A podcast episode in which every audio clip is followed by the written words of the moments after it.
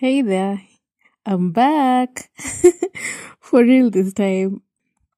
I hope you're doing okay, staying sane, and staying safe in these weird times.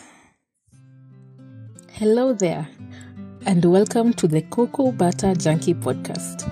I'm Michelle, and this is my podcast. This is a podcast on the everyday reflections and experiences of a Kenyan woman.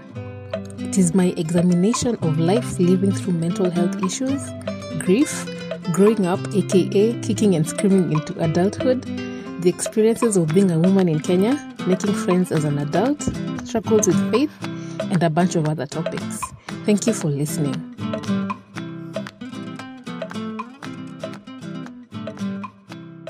Welcome to season two of Cocoa Butter Junkie. So, guys, what have you been up to since we went on a break? I have been, well, I went on a mental health break that I needed because I was starting to get into a funk and I knew I wouldn't be given the podcast as much as I needed to. I'm not one of those guys who have to give a hundred percent or nothing, but I knew that whatever I gave would just be trash. so, in case you're wondering, my mental health is here and there. I still struggle. Some days I'm sure I have overcome depression, and then there are days I just don't want to talk to anyone. And then there are also the days I know I'm just going through a tough time and it will pass.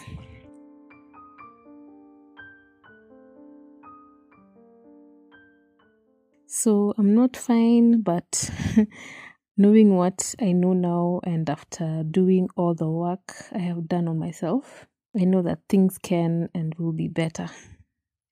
Like I said in a previous episode, the thing that bothers me the most is the hopelessness but now I know and I've actually experienced that working on my outlook helps a lot.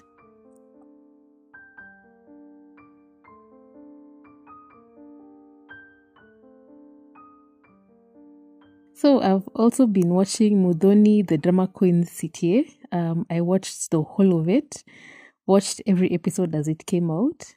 For those who don't know what CTA is, it's a YouTube channel run by Richard Njau, aka A-Star. CTA means cleaning the airwaves, I think. Um, he features Kenyan musicians as they talk about their musical journey and the growth of the Kenyan music scene. So I loved Muthoni CTA the best because I felt like there were so many lessons to learn and I can't believe I didn't know the word polymath before. um, it feels so gratifying to know that I can work on everything I'm curious about and interested in without the guilt and the pressure of having to focus on just that one thing. So you can be sure I have watched a good number of YouTube videos on polymath, the multipotentialite, and renaissance person.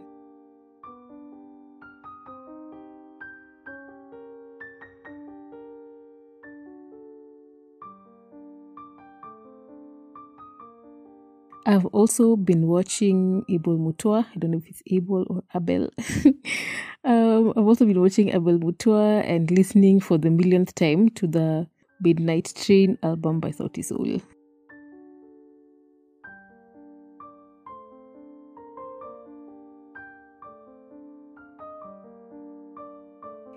I have tried to catch up on my reading, but I'm struggling in this area, guys. Reading, getting lost in a book used to be so easy, but it has been really difficult for me for some reason, um, especially in the last few months. I find myself reading the same page several times, my mind wanders, and no matter what I do, I just can't seem to just sit still and read. I can do an article or blog post here and there, but then that's it. I just can't read a whole book. Um, I don't know if it's the anxiety or a short attention span brought on by mindlessly scrolling through social media. I don't know.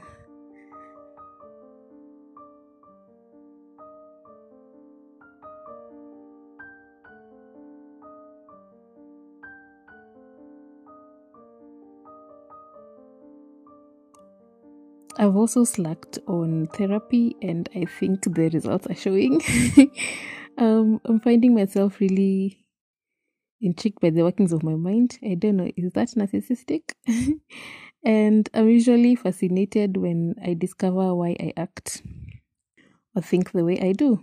And it usually feels good to know that I don't have to keep going the way I've been going. And there's usually this relief I feel afterwards, but then last few weeks I have been feeling down and I didn't reach out for help. And I can clearly feel the effects. Um, I should get back on it.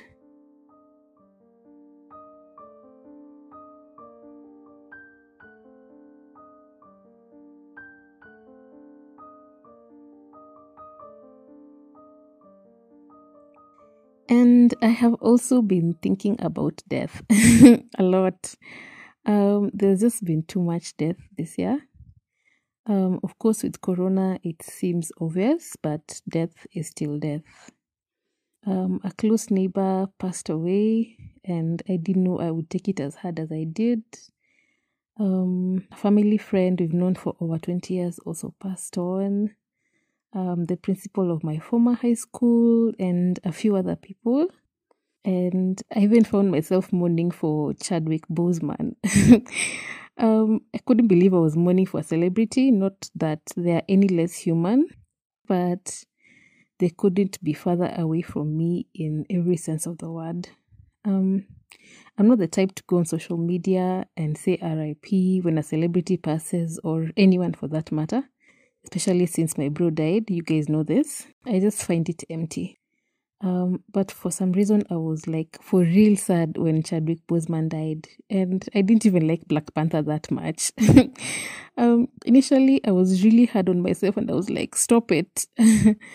but then I realized that that wasn't helping, so I just let myself be, and I was sad for a while, and I'm still sad, but not as much. I can now scroll past a YouTube recommendation of a video that Chadwick Boseman is in. So, talking about grief, that's what we'll be talking about in this episode. Um, what grieving my brother has been like. So, what have you guys been up to?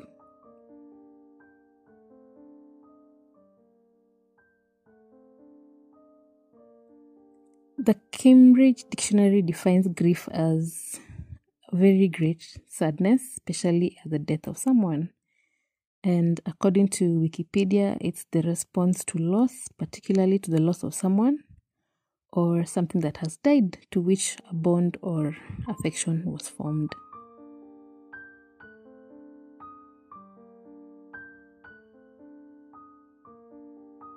So you can grieve for a death, loss of a loved one, the loss of a pet, you can grieve for a loss of a relationship, can be a friendship or a romantic relationship. You can grieve for the loss of a job. You can grieve for the loss of a pregnancy. You can grieve for loss of dreams and hopes. Um, you can grieve a divorce or the end of a marriage. You can grieve um, the loss of money and property loss of trust and safety and illness. Um, basically, you can grieve for a variety of things and not just death.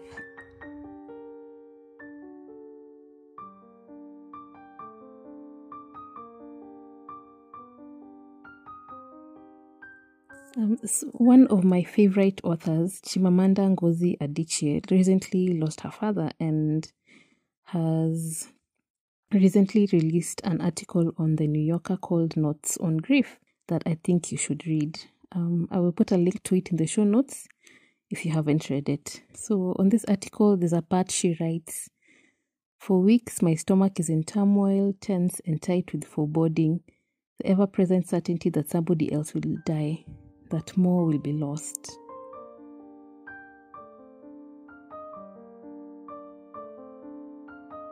And then in another part, she writes, My anger scares me, my fear scares me, and somewhere in there there is shame too.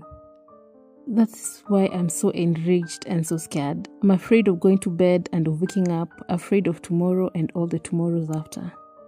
How is it that the world keeps going, breathing in and out unchanged, while in my soul there is a permanent scattering?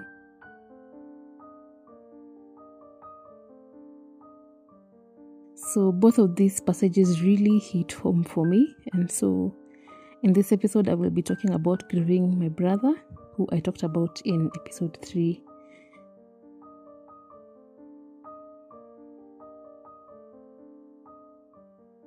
So, if I could put things in a list, I would say number one would be the shock, the constant shock. um, I don't know if that makes sense, um, but just reliving the fact that he is no more, how he died, that he's no longer here and just won't ever come back. Just like that, poof, no more Ken. He doesn't exist anymore. So initially, the shock hit me over and over and over. And each time, my brain refused to register it.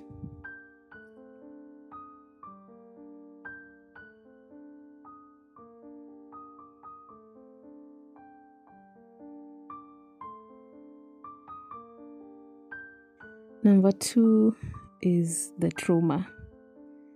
Um, for me, this has been like being shocked with electricity, but worse and at interval. So, um, my brother was murdered. He died in the worst way. He was attacked. Um, he was beaten up and tortured. He was mutilated, and he died alone. Uh, people watched as he died. Um, so in the beginning, I had to, in my mind, separate the two facts that one, he was dead, and two, how he died. I felt like I had to do that to stay sane. Um, just thinking about how he died sometimes, even now, drives me to like the very edges of my sanity.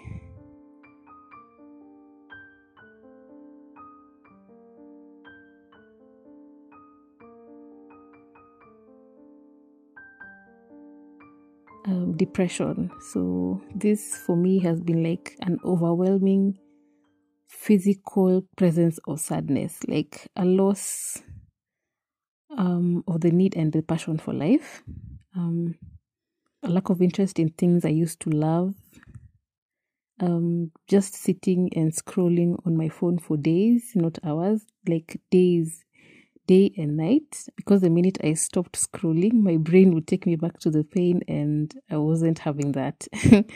no way.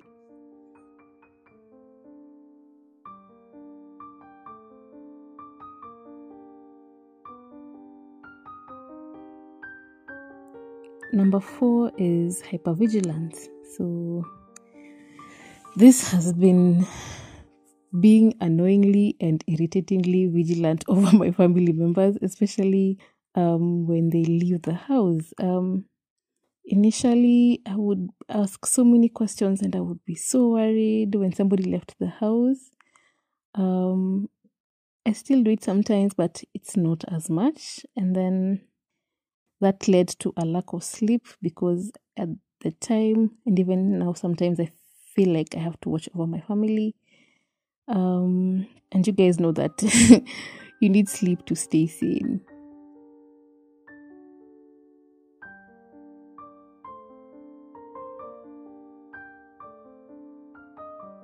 Not trusting anyone. Um, for me, this was in any aspect. It didn't matter whether they were genuinely concerned, uh, whether they were an employee, a friend, a relative whether it was in business and sometimes even doctors. Um, the world is not a safe place. I mean, my brother was killed. So even presently, when I go out to jog or for a walk, I don't feel completely safe. Um, not like before.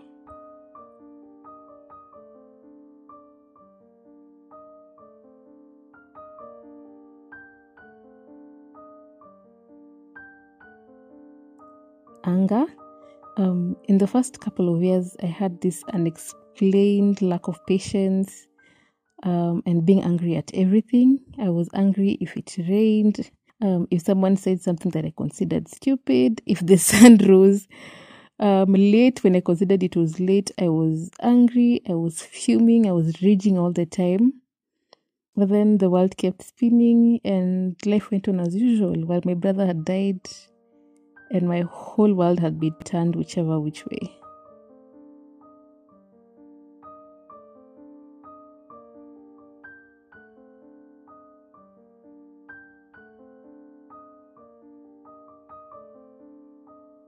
Number seven, constant visits to the loo.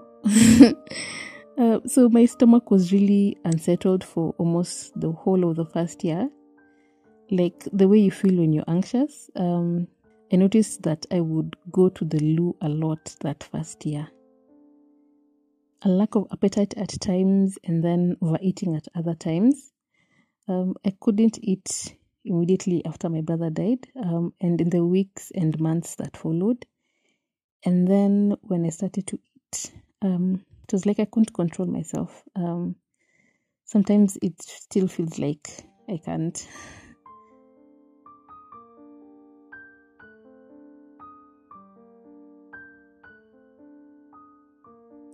Continuous pain in my like mid um, chest and tummy area. Um, it's that feeling you. F- it's a feeling that you feel physically that you know it's not physical. Uh, it's like a continuous pain um, that you feel for months on end. I don't feel it anymore. It's since disappeared, or maybe I have learned to live with it. I don't know. 10 is numbness. I think I talked about this in episode 3 when I narrated about how I found out he had died. Um, so it went from shock to overwhelming sadness to numbness at different times. One minute I would be in shock, the next I was crying my eyes out, and then the whole of the next day I would be numb.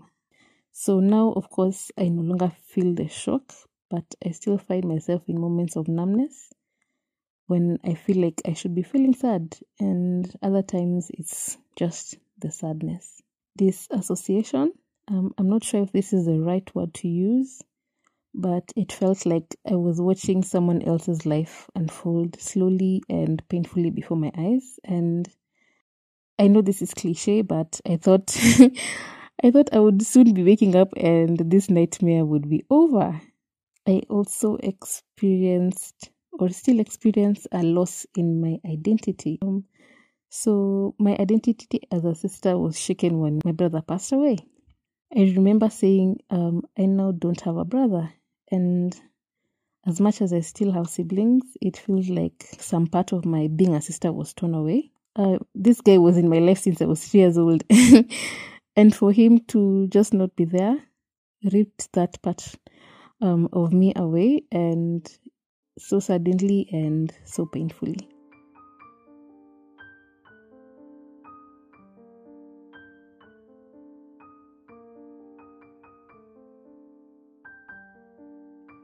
My life has since been divided into before and after.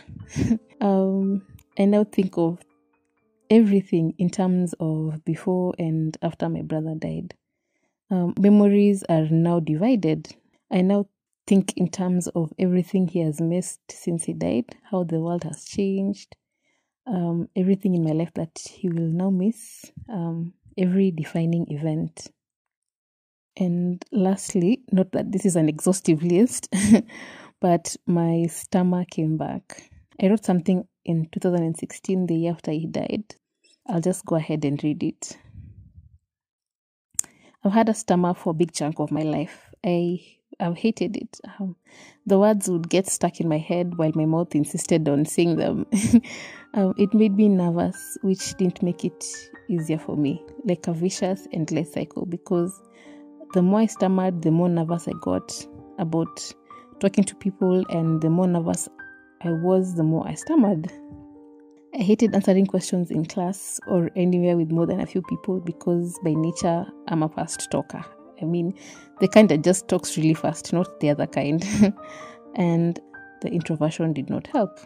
I hated having to repeat a lot of what I would say to people. I still have to sometimes.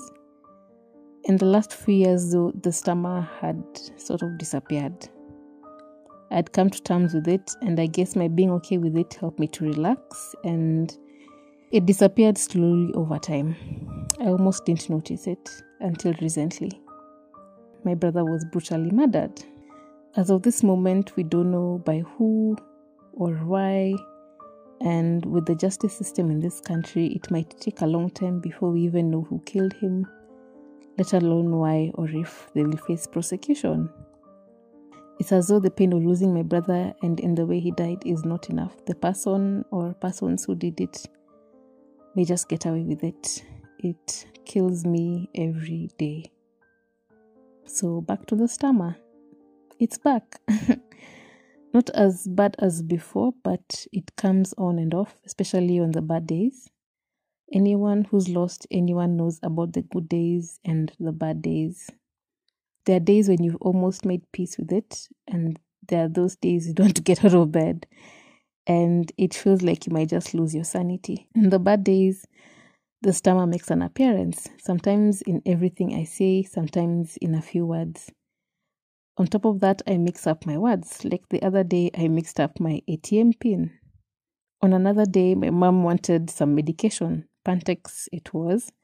But at the pharmacy, I insisted it was Pentax. and the sad thing is, I can't control it. It's the stress, I know. I wonder if those who killed him knew how much they would change my life.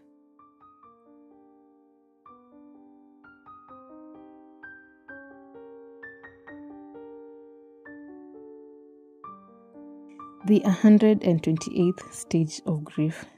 So, obviously, there aren't 128 stages of grief, but I also wrote this um, the year after my brother died because every day felt like a different stage of grief.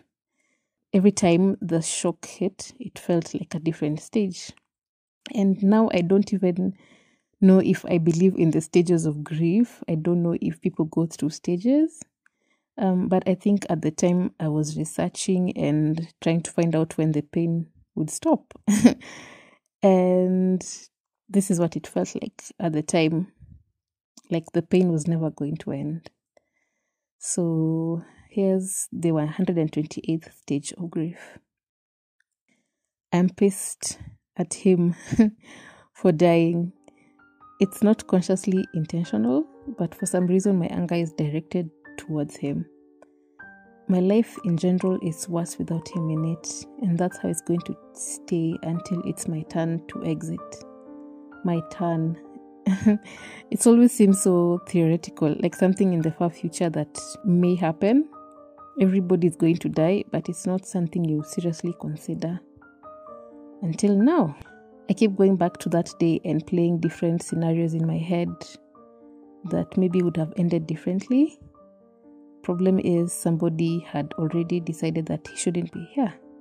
But still, I am mad at him for not being here. I've been through the shock. It's yet to sink in, and I don't know when it will or how I'll know it has. Um, that's as far as I've gotten. Now I'm just mad.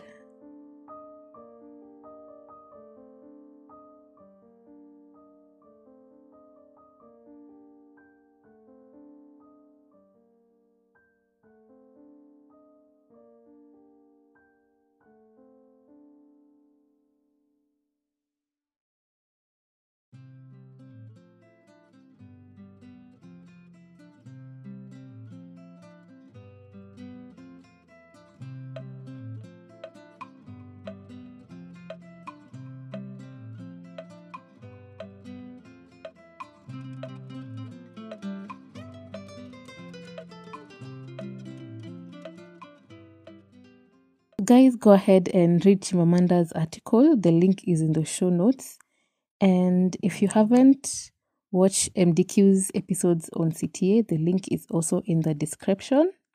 I'm also recommending the podcast Passenger List. It's about this girl who wants to find out the suspect that led to the disappearance of a plane her brother was on.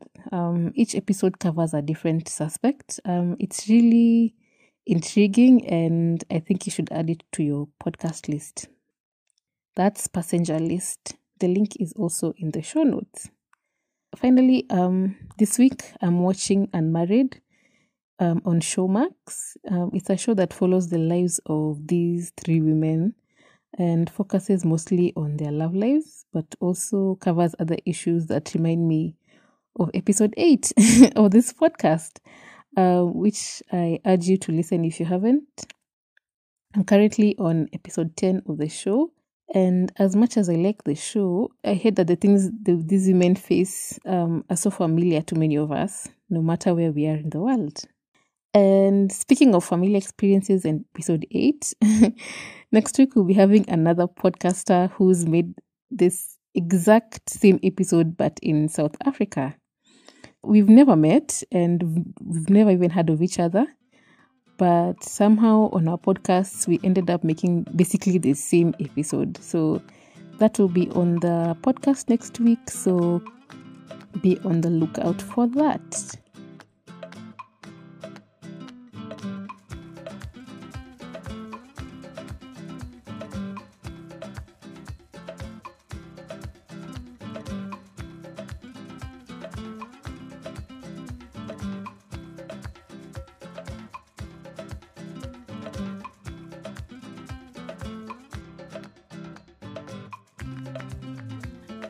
Please share the podcast with friends and family and follow at Cocoa Butter Junkie on social media for regular updates.